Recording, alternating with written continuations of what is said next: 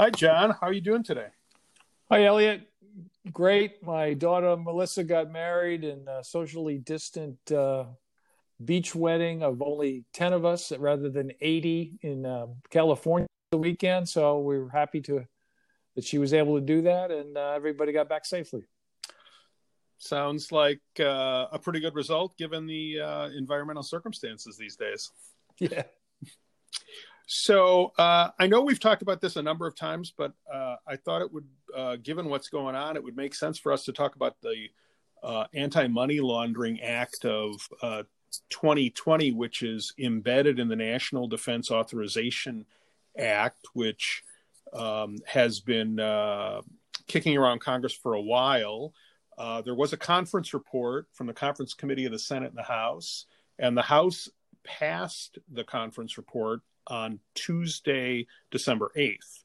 Um, as you and I are speaking uh, late in the afternoon on uh, December 10th, the Senate is um, uh, taking action on the floor as we speak. They have not yet voted.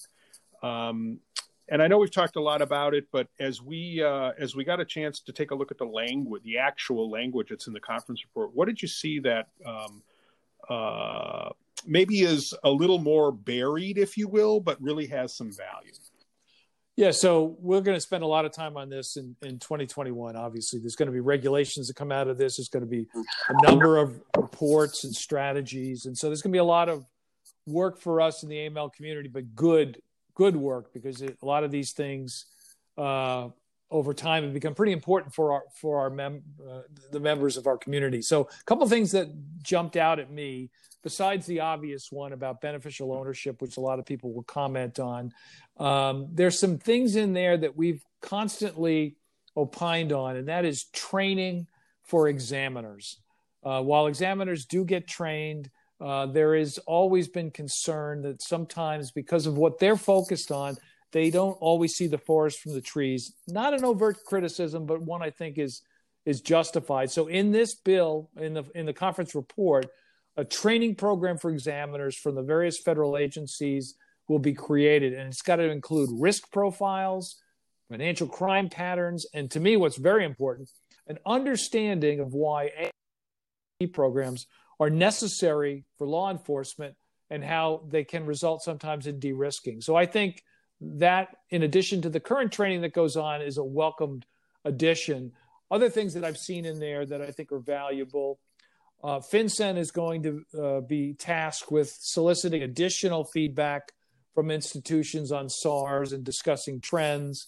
They've done some of that in the past. I was personally involved with their SAR activity review, which sadly disappeared, but this will require them to share feedback with regulators and, in some cases, disclose to individual institutions when they can information on the utility of SARs filed.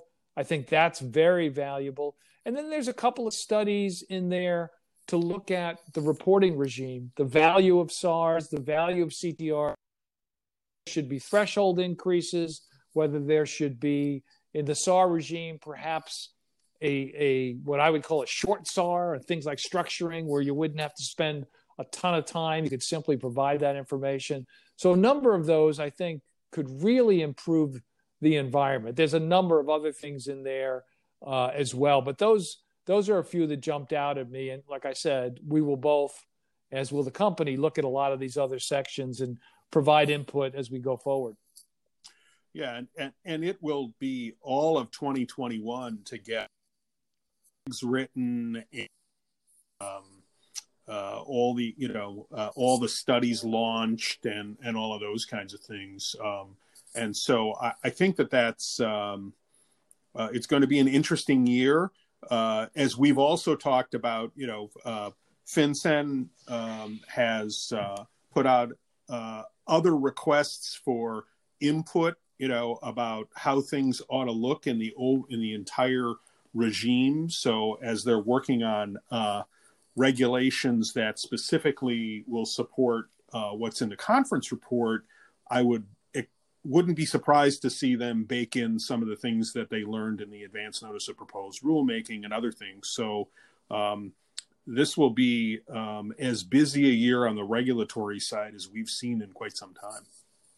Uh, exactly. And again, there's so much in here for those of you out there that are in the, our community. If you've been here for a while, biggest change since the Patriot Act, without question. But it's going to task us with filing comments, being engaged as stakeholders. Uh, and um, I know Elliot and I will talk in a, in you know a few weeks and months regarding the Biden administration and how they plan to address these issues through the Justice Department, through the Treasury, and that. Uh, and let's make it very clear, folks.